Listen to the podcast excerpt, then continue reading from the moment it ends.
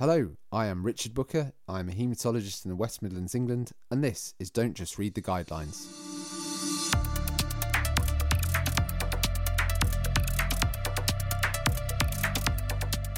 Don't Just Read the Guidelines is a podcast that explores ideas and research at the cutting edge of medicine, especially anything to do with blood.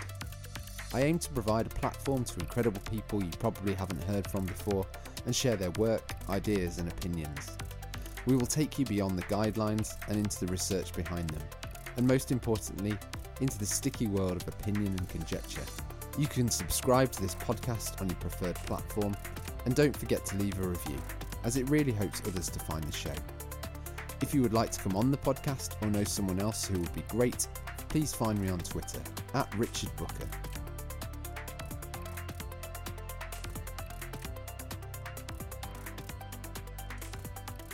On this episode, I'm joined by Drs. Sam Kemble and Paul Harrison from the University of Birmingham's Institute of Inflammation and Aging to talk about platelets again.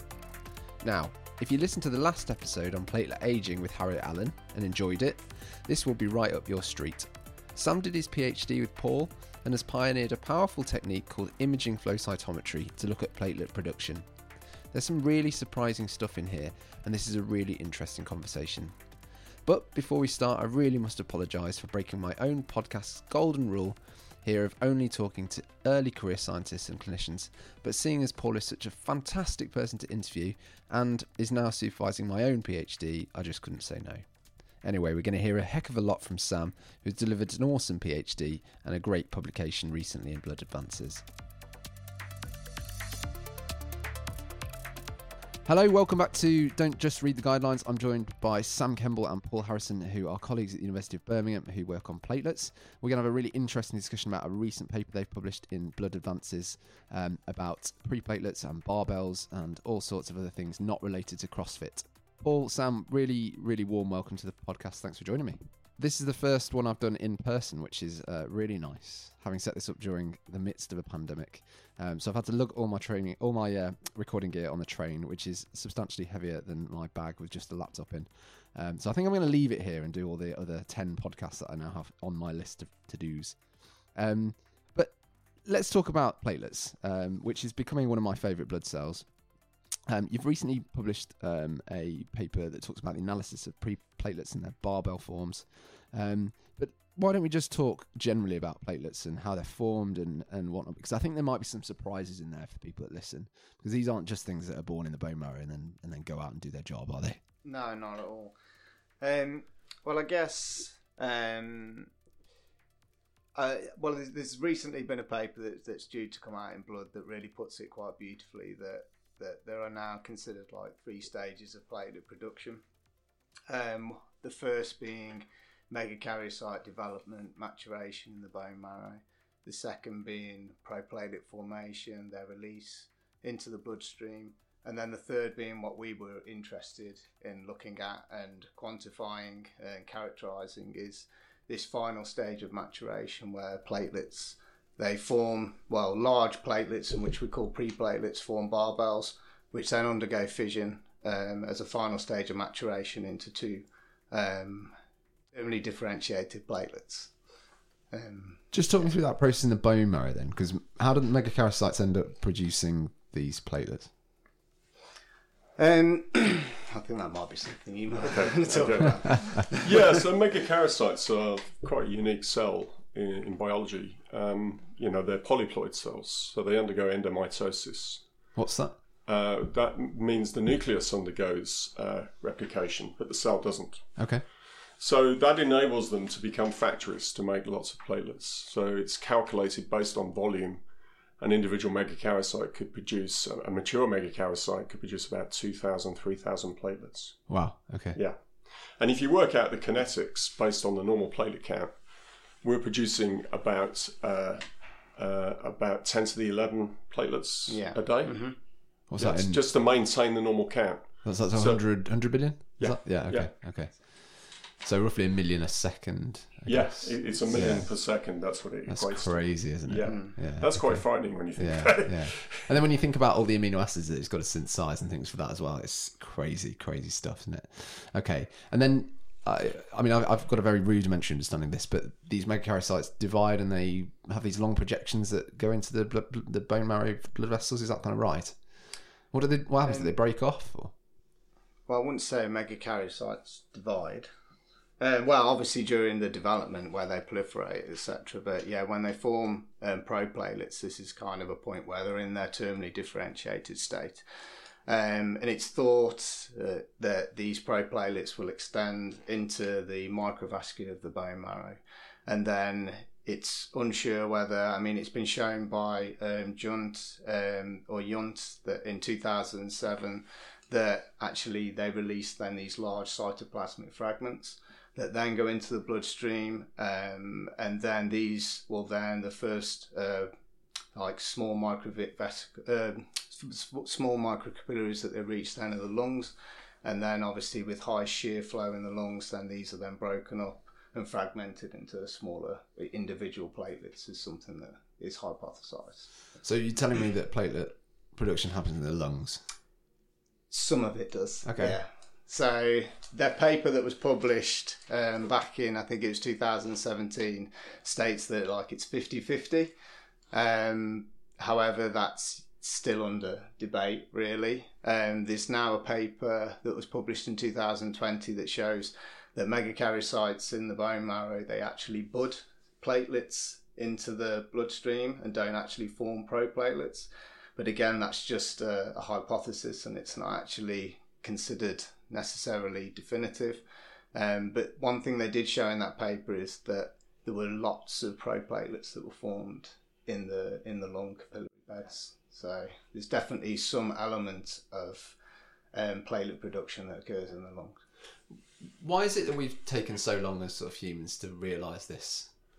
Oh, well, I, I, can answer that. Um, I think I think it all comes down to really the discovery of thrombopoietin. Okay because um, I've been in this field a long, long time, and uh, I got to know a lot of megakaryocyte researchers back in the 80s. And we, th- th- this molecule thrombopoietin was always be hypothesized to exist, an analog of erythropoietin, if you yeah. like. But no one had de- definitively discovered it or its receptor. So in the 90s, you know, not only its receptor, c-Mpl, was uh, discovered. Careful I say that. Yeah. and they they basically cloned thrombopoietin. Okay. And that revolutionized the megakaryocyte research because then you could actually drive terminal maturation okay. very easily using recombinant TPO. Mm. I, I think as well, like the advancing techniques as well, particularly imaging techniques, um, intravital microscopy has been important things, and these high resolution microscopy um, like techniques that people use now allow us to actually live image what's actually occurring in the blood, or like for instance, to see megakaryocytes release large cytoplasmic structures into the blood vessels of the cranium of a mouse. Okay. You know, without these techniques, then at least live imaging techniques, then we never would okay. be able to actually see this in vivo. So. And I read something somewhere about these sort of abnormally straight, or these these platelets that are, uh, shaped in an unusual way, say barbells and things. That that gets destroyed by EDTA in blood samples. Is that right? So we don't see them down the microscope. Yeah, it's not so much, it's not so much they get destroyed, but I guess if you imagine you've got like a large platelet that's transformed into a barbell, if you add EDTA, then this causes them to convert back into you know, circular right. disc-shaped platelets. Okay. And we know that EDTA makes platelets swell as well in size. So instead of having like normal barbell formation that would otherwise occur, then you tend to just get these sphered forms of plate of pre-platelets, which is why you don't readily see them in Fine. blood film analysis. I'd like to go back to this bombshell that you know platelets actually born in the bone marrow but educated in the lungs, possibly, possibly. Mm. And it, it, I, I've read bits of that paper and it is really interesting. Um, two questions. Firstly, why the lungs? Are the lungs? I, I appreciate this isn't your area of sort of research, but you've probably spent a long more, lot more time thinking about it than most, most of us. Why the lungs? Why? What is that special organ? Is it to do with oxygen, carbon dioxide? What? Well, I think it's probably possibly two things, and you probably just mentioned one then. Um, the I, I, think the lung microcapillary beds are the first kind of vasculature that the platelets or the pro- proplatelets re- uh, reach that has this high level of shear and turbulence, and it's been shown in multiple like 3D models of platelet production that shear force as well as turbulence is needed to like enhance or Okay. really like maximize um, proplatelet formation and platelet release. Um, and I guess oxygen as well now has been shown. Um, well, not not yet, and it's not been published. This was something that Paul actually um, told me that it's in a in a in a talk recently. Um, that oxygen's quite important in like a plate, like an in vivo platelet production setup. Yeah. Um, without ox, like if you add oxygen, then you kind of enhance this um, proplatelet. Uh, sorry, this this platelet formation. So. Okay. Um, I don't actually understand the mechanism behind that or anything, and I'm not really sure. There's a lot of historical data going back many, many years. I show my age now. Um, you know, showing lung formation of platelets, and various classical experiments were done, like uh, obviously connecting lungs from mice in parallel, things like that, and also measuring um, megakaryocytes and platelets in the pulmonary artery and the pulmonary vein, and showing differences. Okay. And also, um, there was one group in particular who was very active in this field, was uh, Professor John Martin's group. Um, he was based at, um, at King's in London, um, predominantly in the 80s. And he, they did a lot of calculations on the numbers and volumes, etc. And there was a chap called Tony Trowbridge who did some great work on all of this, on these numbers. And it seemed to pan out that the numbers that you see of circulating actually megakaryocytes in the bloodstream Yeah. Actually does is enough to produce in the, the platelet count required on a daily basis. Because I've looked at hundreds of blood films and you never see a megakaryocyte. So where where are they? Like, why do I not see them? I think they're very. I mean, platelets are bad enough to work on sometimes. They're very, you know, very fragile and can be easily activated. I think the same applies to megakaryocytes, Okay. and you've got to be very, very careful how you handle them. But I think the uh, the Trowbridge Martin group, I think they did some nice experiments looking at um, uh, platelet production in the fetus, and in- fact, the um, placenta takes over as the site of platelet production in the fetus because obviously the, the lungs are not functional Yeah. in the fetus, Wow. and then it switches at birth. Okay. So some really nice. th- th- There's a lot of great evidence out Yeah. there, uh, and I think even even uh, some researchers were doing early imaging of megakaryocytes in lungs and things like that in mice as well. So So to me, it's not just that platelets. Uh, so the megakaryocytes are sort of budding off bits of cytoplasmic remnant or whatever, big big bits of cytoplasm, and then those those bits are floating off to the lungs and and forming platelets. It's physically big megakaryocytes, full formed, mature meg- megakaryocytes, leaving the bone marrow and going off to the lungs. yeah. Yeah, one of the classical experiments I think is if you look at patients undergoing cardiopulmonary bypass, Uh-huh. so you're actually switching off pulmonary circulation, the number of circulating megakaryocytes goes up in the bloodstream. Huh. Okay. So there's a lot, there's so much on Yeah. really nice evidence, and it's and it's it's considered controversial. Okay. But it all changed, I think, when when, when as I said earlier, thrombopoietin was discovered, and then you could terminally mature, ma- mature megakaryocytes in culture. And so I think it was Joe, Joe Italiano was the first one to show beautifully how proplatelets formed. It's a classic mm-hmm. video that everybody uses Okay. for teaching, etc., showing beautiful proplatelet formation. And then even platelets budding off the ends of those proplatelets. Okay. So just to clear up some terminology, then megakaryocytes obviously big, the original cell that platelets come from, and then we've got a few definitions that I just want to go through. So proplatelets, there's this historical term called reticulated platelets or reticular platelets, and then we're going to talk about barbell platelets and anything else. Le- Over to you guys. Just just go through those definitions for me. Well, proplatelets are like large, uh, elongated cytoplasmic structures that are either still attached to the megakaryocyte that kind of protrude and then will then enter the vasculature.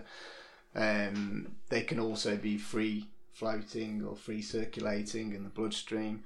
Um, they can have multiple platelet structures, tandem arrays along the structure. It's not necessarily like a barbell where you would have um, this sort of similar elongated structure um, with two platelets at the both distal ends.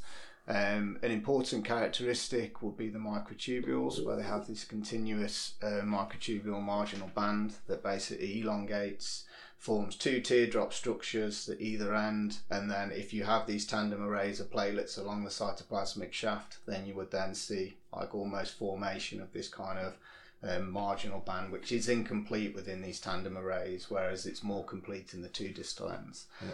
Um, and what's quite fascinating about um, these kind of microtubule structures is that, I mean, we talk about these large cytoplasmic structures that are released into the, the bloodstream, and then, but these still need to then form platelets. You know, there still needs to be some sort of packaging of RNA as well as um, the granules, um, and this is an active process that occurs um, through multiple motor proteins that either transport these um, transport proteins along the site along the uh, microtubule. Um, along with the microtubules, and then these become then. I mean, we don't really know how they become packaged, but they they become packaged, and Okay. whether this is selective or random, we still don't know. Um, and I guess uh, so. The other terminology would have been the reticulated platelets, pre-platelets, um, immature platelets. They Yeah. say I think there's a I think there's a mass confusion really in the literature. Um, young platelets are considered to be reticulated platelets, as well as immature platelets, as well as newly formed platelets. Um, historically, they're known as reticulated, um, and these were first identified in a model of acute blood loss it was a canine um, model where basically uh, researchers they acutely bled these uh, dogs over so many days and then through uh, blood film analysis they um, used a new methyl methylene I think it's methylated blue New methylene blue. yeah, methylene blue. It's very dated um, procedure. Um, they basically showed that there was a new population of large platelets that um, had like a dense reticulum, and then they turned these reticulated. And then by flow cytometry, you could then measure these using a nucleic acid dye and a platelet specific dye. And you would say that the largest platelets with the with the highest um, nucleic acid content would be reticulated or young platelets.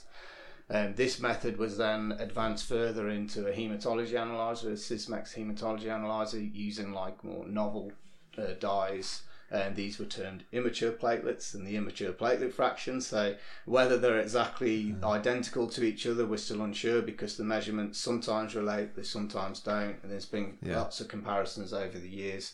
Um, I think one of the main differences is that the dyes for the Sysmex they tend to specifically label like mitochondrial RNA, whereas the dyes that we use like thiazole orange as a general nucleic acid dye, it literally just labels all nucleic acids, but it also non-specifically labels like um, nucleotides in the dense granules, so you can often get like a inaccurate or an over-exaggerated quantification. So just to interject for sort of general listeners, you're staining for RNA in platelets because they run out of RNA as they age. Is that is that correct? So they've got more the more RNA they've got, the younger they are. Yeah, I mean it's Yeah. considered there's two pools of RNA, like a like a, a stable pool that's used for protein synthesis, but as well as like a an unstable pool that is thought to like rapidly degrade within the first 24 Okay. hours to maybe like 48 hours of the platelet loss. Okay. So, yeah, So let's turn to your very recent paper in Blood Advances. Congratulations. thank you. Um, I know Sam's been through the uh, meal with his PhD uh, trying to get samples off patients here in Birmingham. Um, and I had a chat with him about five years ago about this. So I'm so pleased that you've managed to do it and we see this work here. Um, the paper is called Analysis of Preplatelets and their barbell platelet derivatives by imaging flow cytometry. And I've got some friends who are into CrossFit, so that's why they'll be very excited about this. I will tell them. Um, Paul, maybe just tell me the context of this and why why you sort of started with this work and where the PhD idea came from. Yeah, this goes back a long way. Actually, it's quite an interesting story. So, historically, I used to work on immature platelets and reticulated platelets when I was at UCL and then in Oxford before I came to Birmingham.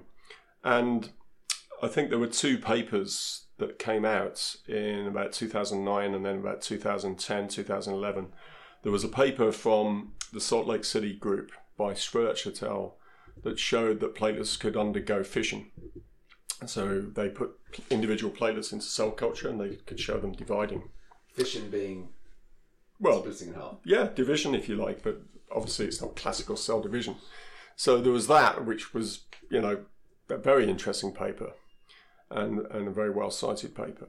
And then there was work from the Boston group, again, Joe Italiano, but it was particularly Jonathan Thon is the first lead author, where they actually quantitated these structures that we've been defining. So they, quanti- they quantitated what they call pre-platelets, which are these large precursors that can undergo fission into two platelets. And they, we think, uh, they thought they were immature platelets, but they didn't definitively prove that. So I came along and looked at these papers, having worked on immature platelets, and I thought, well, wouldn't it be interesting if we could image the platelets and prove definitively by imaging flow cytometry, which was in its early days then, that we could actually quantitate immature platelets based upon not only their RNA labeling, but also their structure okay. and their size. So, uh, what I did when I came to Birmingham, I designed an intercalating student project.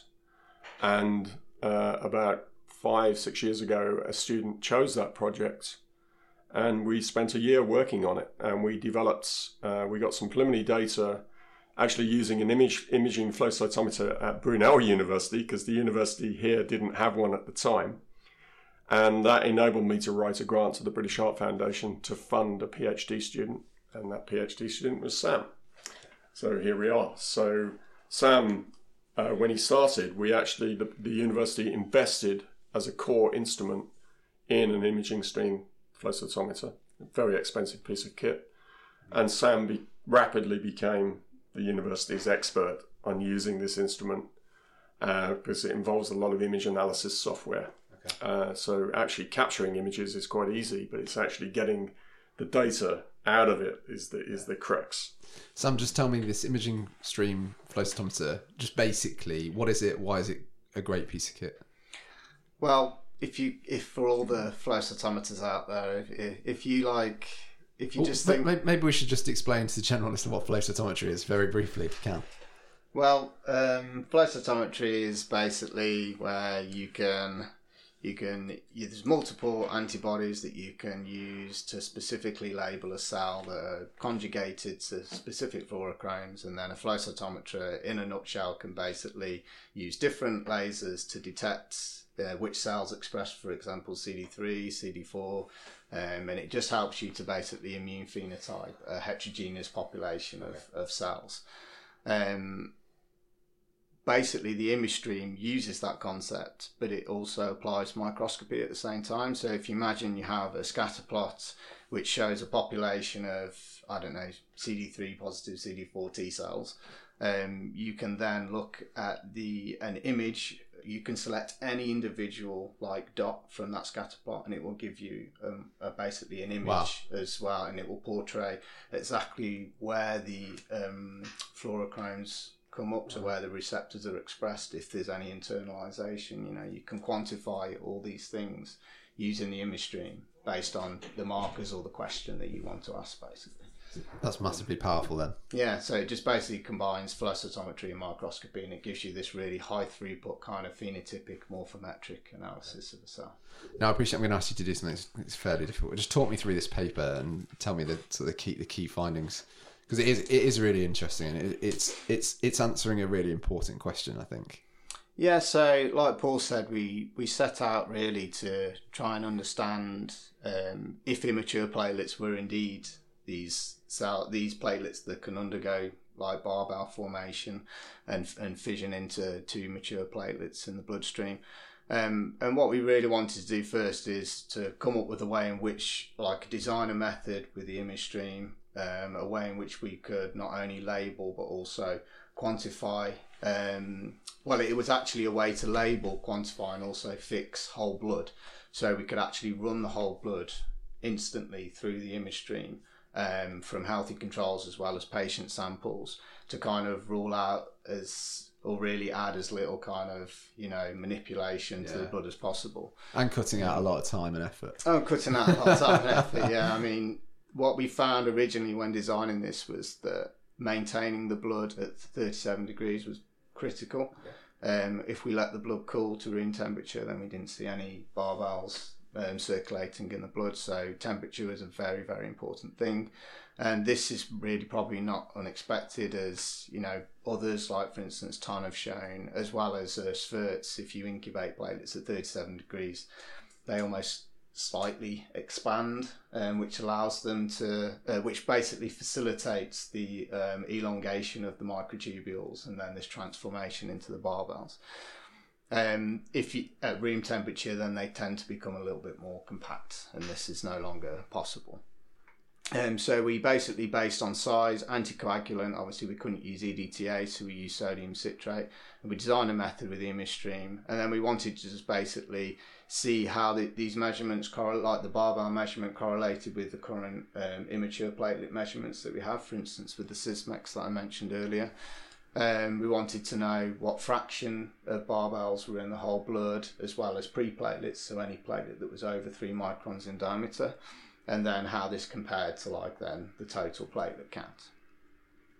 Um, we then wanted to look in ITP patients um, to basically show that if, for instance, in ITP, so immune thrombocytopenia, where um, not in all cases, but in, in a lot of cases, that you have this kind of enhanced platelet production, increased peripheral destruction, so you have a lot of circulating yeah. immature platelets, and what we would hypothesize to be lots of barbell platelets in the yeah. circulation and we basically used the image stream to show that there was an increase in these barbell uh, platelets that were circulating in our ITP patients. We also showed this by microscopy and we labelled with um, a tubulin um, antibody there and showed like the with high resolution microscopy the the like full like kind of cytoskeletal characterization showing that it wasn't actually just two platelets that had fused together it was like a single single platelet that had formed this barbell that had this continuous figure of eight microtu- uh, microtubule um, cytoskeleton.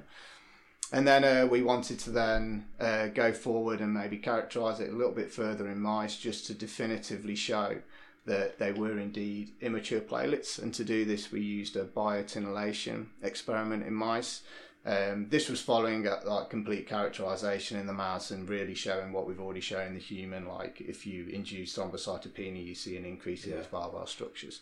But we basically used biotinylation experiment where you can label all the cells in the circulation with biotin, and then say for instance at a, a time point later, which we opted as 24 hours. If you then take a blood sample um, and then look on flow cytometry if you label for a platelet specific marker, you, those that are negative for biotin will be the newly formed platelets that had occurred in the 24 hour period, and those that were still positive biotin would be the old circulating platelets. And we basically used the ImageStream to show that all the barbells in the circulation were indeed negative for biotin, okay. so they were all newly formed within that 24 hour period.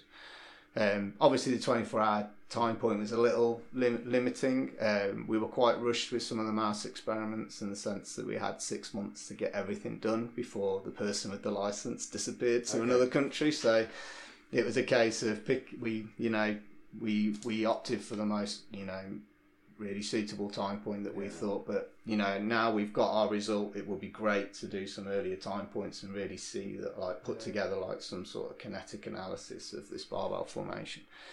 Um, and yeah, and one of the interesting things that we did find was that not all large platelets were immature, and that not all platelets over three microns in diameter had certainly under resting conditions had this capacity to transform into barbells because in the biotin old platelet population, there were also large platelets as well as small platelets. So whether this process is highly regulated under resting conditions and then something like yeah. is switched on when there's kind of like this sort of stressed environment where you're getting destruction of platelets and then it can induce these platelets that wouldn't normally yeah. otherwise transform into barbells. We, we're actually unsure um, from this, but it was just interesting to show that it's actually a subpopulation of large platelets that are actually the immature pre-platelets that can undergo this final stage of maturation.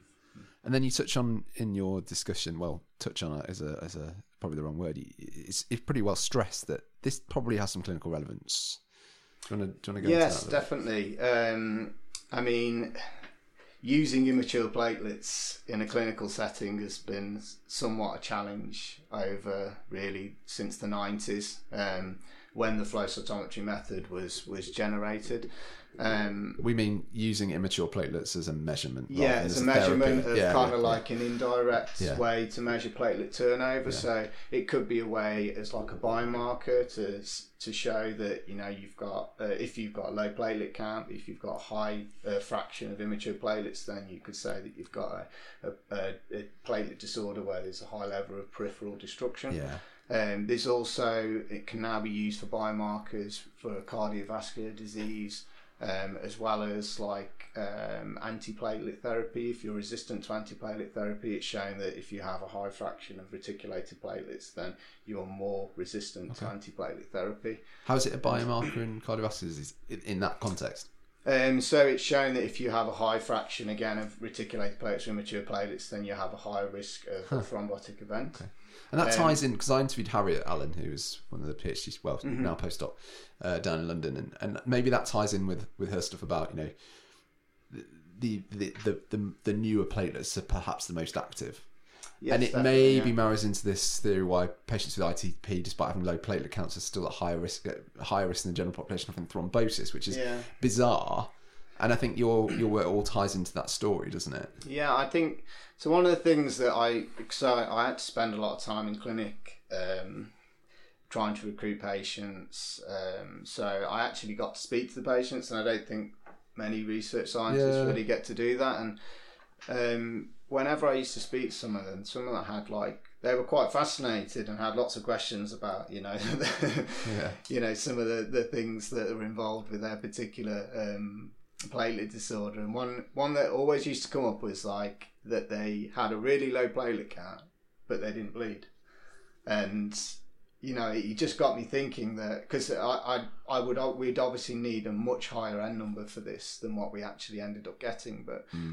in that particular patient who asked me that question she had the highest like barbell count that I've ever measured in any individual and I just wonder if it's because she has a high fraction of these like immature dividing platelets Yeah. that kind of compensates for that kind of massive decrease in the platelet production. Were these all untreated ITP patients, or were some of them on sort of thrombopoietin mimetics or anything like that? Um, so I basically um, excluded um, the um, patients that were on romiplostim. Okay. Um, they tended to have a really high immature platelet count, um, and it was quite variable with their barbell counts. Yeah. Yeah, we there were a lot of patients that were on steroids Okay. um, or some form of steroid treatment. Um, there was maybe one or two that were completely naive for treatment. Um, but like I say, with the N number, we'd really need to kind of increase this to see if there was any significant difference between it, as well as um, um, sex as well. Yeah. Um, but from from our findings, we didn't actually observe any difference, such as within the treatments or within the within the sex of the, the patients as well. I mean, I think you've done a remarkable job with such sort of lowish numbers to be able to actually come up with some, something concrete because our, as humans, our platelet count's so wildly different even in normal people. And as you said, patients platelet count of one or two or three don't bleed, and it's it's really strange. So you've done really well to, to get some concrete findings think, there. Think a look is, Well, is also a, It's also really elegantly factor, designed.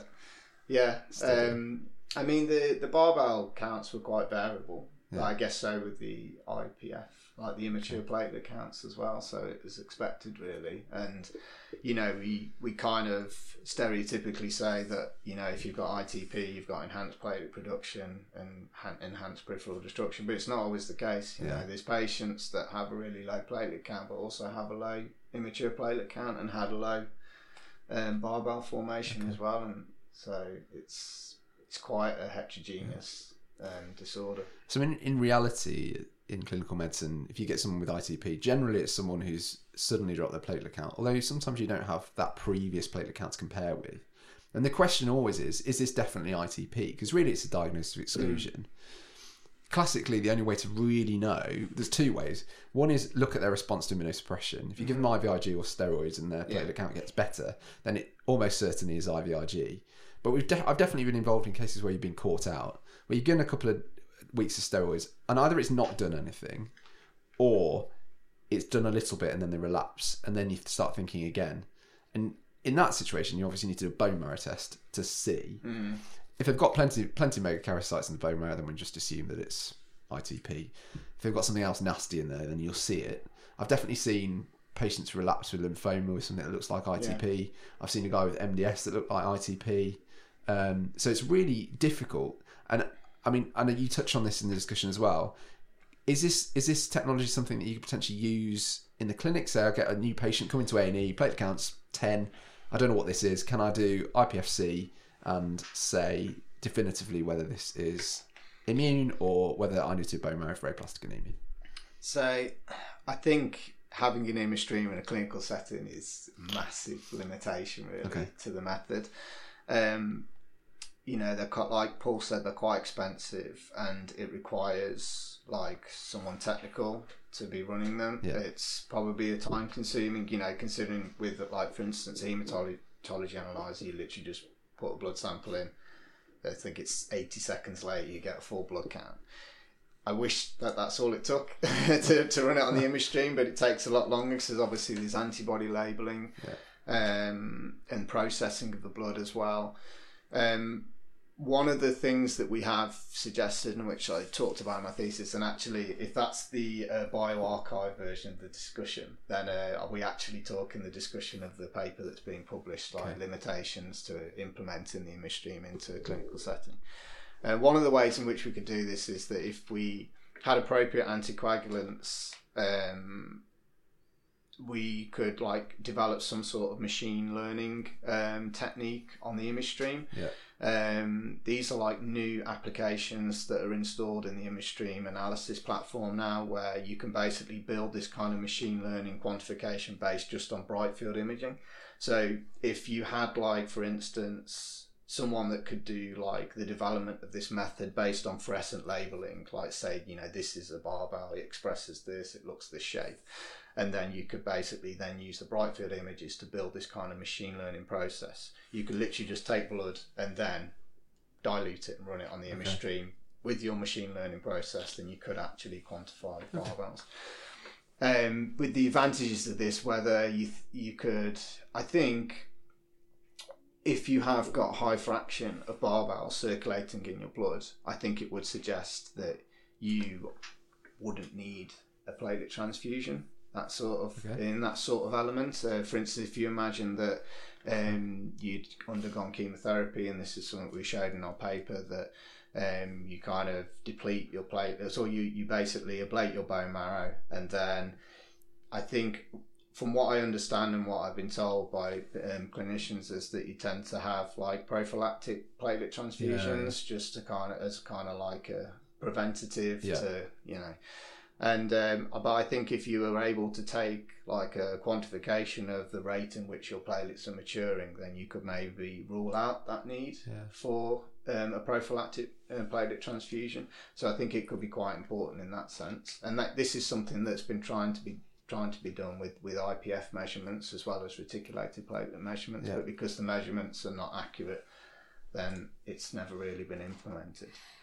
Um, in regards to like um, like maybe diagnosis of peripheral destruction, I think from from what I would have, would have uh, assumed is that if you again have a high fraction of barbell circulating in your blood, um, but you have a low platelet count, then this suggests to me that there's peripheral destruction. Yeah.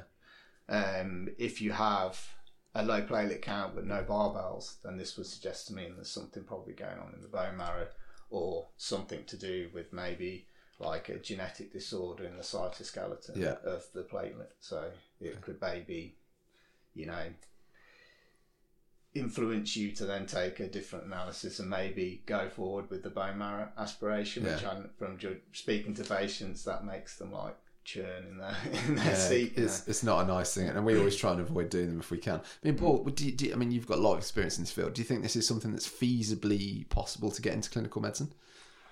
And yeah, it I mean. I mean, obviously, uh, image stream flow cytometry has the evolution of those cytometers has, has been very much de- dependent on evolution of computer technology and the speed of computing and processing. So, you know, you could get to a point where you may have a really cheap image stream, um, which can rapidly process samples in the way that Sam mentioned using artificial intelligence and go looking for the populations that basically just on bright field imaging. And, and we won't need to label with platelet specific markers or thiazole orange or whatever. Yeah, Uh, and, and I think that could be a theoretical possibility. You could even envisage that a, a future hematology analyzer, I mean, the Sysmex XN, which we've got in our lab, is a beautiful state of the art analyzer. But imagine if you could do image imaging of all of the data in that instrument as well, on all of the cells. That would revolutionize hematology because then you wouldn't have to do blood films. yeah. You could actually go looking for the phenotype of the cells you're interested in, whatever, leukemia, lymphoma, whatever. There's going to be a lot of upset people if we're not doing morphology. I know, I know. Well, also there might be a lot of happy people as well Yeah, because it no, is labour intensive. Yeah. Um, There is there is that Cobas Roche yes, um, instrument, isn't there, that does actually base the the full blood count on morphology. Uh, but that's based from taking images from from. Wow. um, it's a slide-based instrument, films, so yeah. you're looking at blood films, but you can actually it will give you a picture of every platelet on that blood film, yeah. Okay. for example. Yeah. and then you could argue that maybe it wouldn't be sensitive enough to to detect barbells if they're rare events. Um, so Yeah. You know this is It's a num- numbers game, limitations, a numbers game, really. yeah. yeah. Mm. Fantastic. So what's next? Sammy, I understand you're not working in this anymore, or No, I'm not working in this field anymore. In fact, I've not worked in this field for almost uh, two years Okay. now, which is why I'm probably a little uh, rusty on my knowledge. Um, no, I actually work uh, looking at um, like pathogenic or immune inflammatory uh, synovial fibroblasts in rheumatoid Okay. arthritis. So um, my field has um, changed somewhat over the last year, 18 months really. Um, I guess really this is probably a question for you, Paul, if you're continuing with this area of research. Well, based based upon the results that we've published in the paper and some of the discussion we've just had, it opens up a lot of possibilities. You know, we've got the possibility of AI analysis and really simplifying the procedure to go and identify these things using just bright field. Um, I think one of the intriguing things is looking for more abnormalities in this terminal maturation. Um, so various forms of thrombocytopenia, and particularly macrothrombocytopenia. You know, one of the things we originally wanted to do in Sam's project was look at different types of thrombocytopenia, not just ITP. But because of lockdown, we couldn't do it. okay. And we also wanted to investigate some of the mouse models available in cardiovascular from uh, Steve Watson's group and Neil Morgan's group, looking at inherited forms of thrombocytopenia, etc., where they've actually um, knocked out genes in, in the mice. And so we could begin to define which genes are important in terminal maturation. Okay. So, intriguingly, a paper has just come out in the recent issue of Blood, uh, as we were discussing Excellent timing. Um, And it's the front cover, isn't it? yeah, and it's on the front cover, and it's from the Cambridge group, some Cedric Ghevaert group, um, looking at this orphan receptor. And I'm trying to remember the name of the receptor. CLF was it CLF? It's a CLF, CRLF3, cytokine receptor like factor, Catchy. which is basically a regulator of ma- platelet maturation.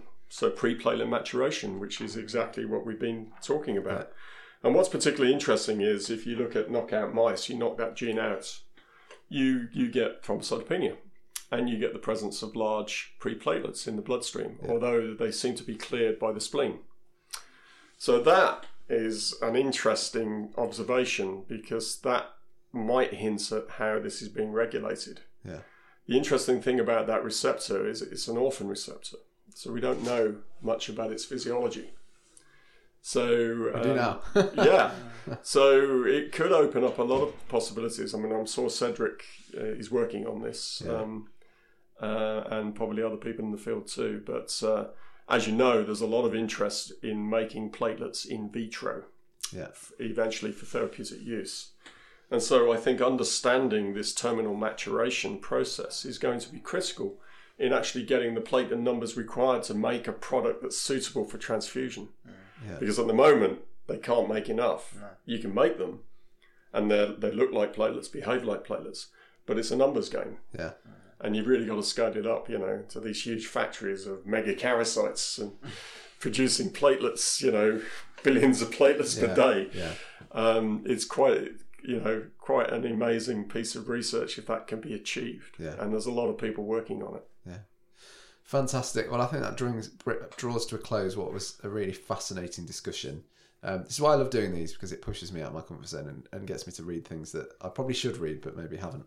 So thank you so much to you both, Sam. It's a lovely, um, a lovely journal article. I know how hard you worked. I know the barriers you overcame. So Thank you really, really well much. done. If that means anything from me, um, Paul. Uh, Paul is supervising my PhD, although we haven't started that project yet. Um, so I'm sure I'll see. We more can work on barbells if you want. maybe we should. Maybe we should. um, so um, we'll have lots of discussions. But um, that was brilliant, and um, uh, perhaps come on the show again.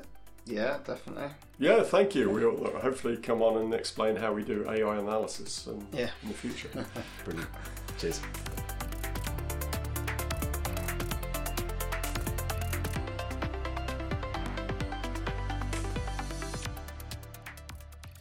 Well, thank you to both Paul and Sam for that fascinating chat. If you would like to read more about their work, please look up their recent paper in Blood Advances, and I'll post a link in the podcast information.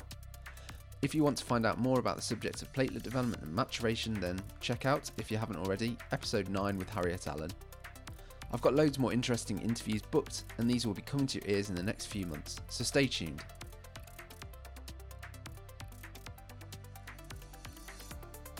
Don't just read the guidelines is for education and entertainment only, and should not be taken as medical advice. I certainly cannot guarantee the factual accuracy of any of the content, but if you do have any constructive criticism, please find me on Twitter at Richard Buka. If you like the show, please take the time to write a review on iTunes, Google, or wherever else you listen. It will really help others find the podcast. See you soon.